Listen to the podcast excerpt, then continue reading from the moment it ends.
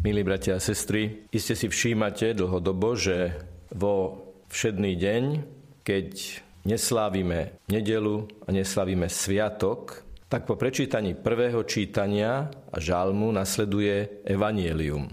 Toto sa zmení v nedeľu aj v pondelok, pretože v nedeľu je deň pánov, keď povinne ideme do kostola s radostnou povinnosťou, ideme počúvať Božie slovo a v pondelok, pretože je 29. júna, Sviatok svätých Petra a Pavla.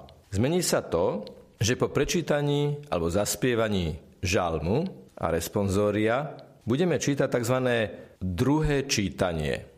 Je to v tej logike, že aj doma alebo v spoločenstve, keď je sviatok, slávnosť alebo nejaký veľký jubilejný deň, tak aj stôl je bohatšie prestretý. Je na tom stole niečo, čo inokedy nebýva, aby sa zvýraznila slávnostnosť tej chvíle. Podobne teda aj v liturgii, aj vo Svetej Omši sú tzv. feriálne dni alebo všedné dni odlíšené od slávnosti a sviatkov. Je stôl Božieho slova bohatší o druhé čítanie. To druhé čítanie, na rozdiel od prvého, nie je v priamom súvise ani s prvým čítaním, ani so žalmom, ani so samotným evanieliom. Hovorím o priamom súvise. Ale istá súvislosť a vnútorné významové napätie tu je. Pretože kým prvé čítanie a žalm hovoria o príchode Mesiáša ako o niečom, čo príde, čo bude, čo sa stane v budúcnosti, druhé čítanie hovorí o živote prvej komunity.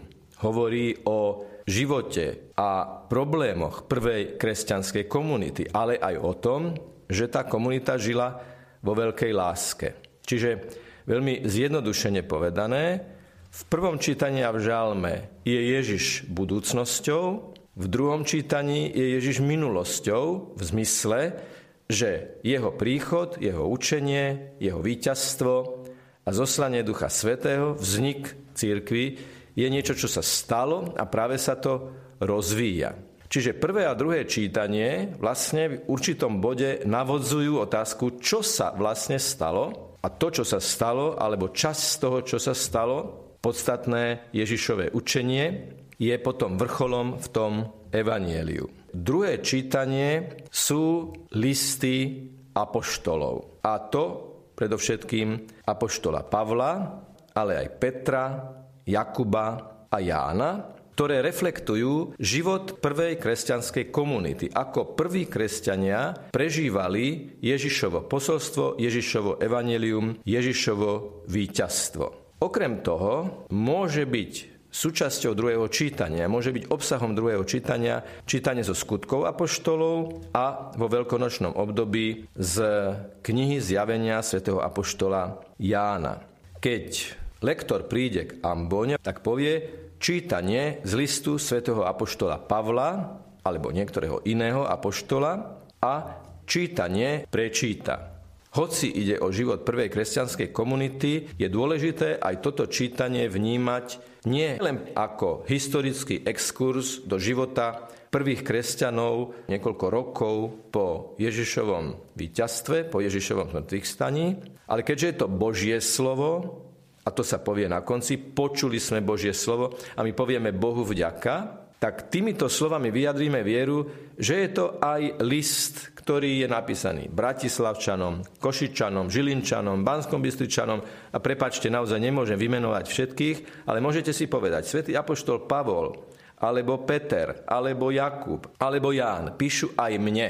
Je to Božie slovo, ktoré je o určitej konkrétnej situácii, konkrétneho spoločenstva, alebo to konkrétne povzbudenie, aktuálne povzbudenie, ktoré bolo aktuálne pred 2000 rokmi, ale keďže je to Božie slovo, tak je aktuálne aj pre nás. Opäť teda treba povedať, že tými záverečnými slovami Bohu vďaka po druhom čítaní vyjadrujeme vieru, že to slovo, ten list apoštolský alebo to čítanie je niečo, čo je aktuálne a uskutočniteľné tu a teraz. Súčasťou týchto listov je podpora, povzbudenie, napomenutie, aj vedenie usmerňovanie prvotnej cirkvi v jej radostiach aj starostiach. Listy Sv. Apoštola Pavla aj ďalších apoštolov obsahujú učenie a mnohokrát aj osobné význania. Napríklad nasledujúcu nedelu, poslednú júnovú nedelu roku 2020, bude obsahom druhého čítania list svätého Apoštola Pavla Rímanom, 6. kapitola.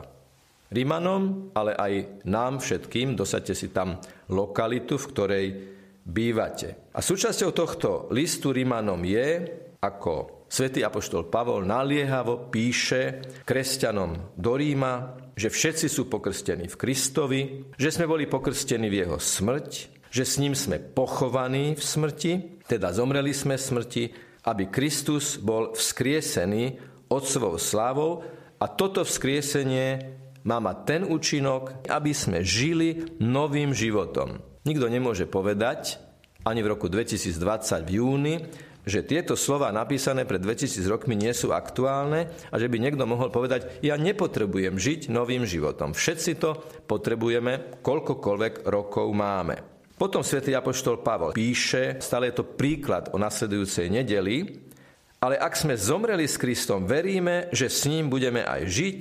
Kristus skriesený z mŕtvych už neumiera, smrť nad ním nepanuje, zomrel raz navždy hriechu, ale keď žije, žije Bohu. Tak zmýšľajte o sebe aj vy, že ste mŕtvi hriechu a žijete Bohu Ježišovi Kristovi.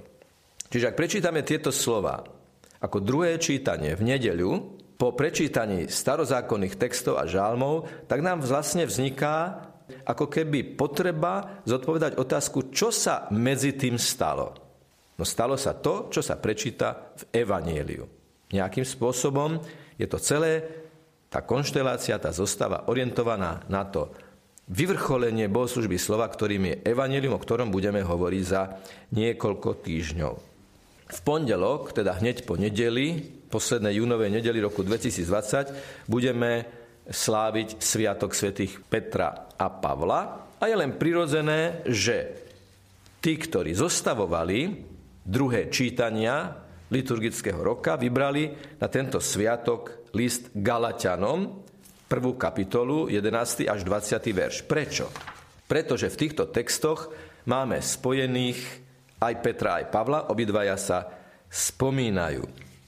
Svetý apoštol Pavol píše Galatianom, že im hlásal evanelium, potom to ide do takej osobnej roviny. Ja som ho neprijal, ani som sa ho nenaučil od človeka, ale zo zjavenia Ježiša Krista. Nemá ľudský pôvod. Veď ste počuli, ako som si kedysi počínal v židovstve a potom svätý Apoštol Pavol vysvetľuje genézu svojho obrátenia, aj toho, že teraz ohlasuje Ježiša Krista, ktorých učeníkov pôvodne chcel prenasledovať. Takže toto je čítanie, ktoré sa bude čítať na Petra a Pavla na tento sviatok.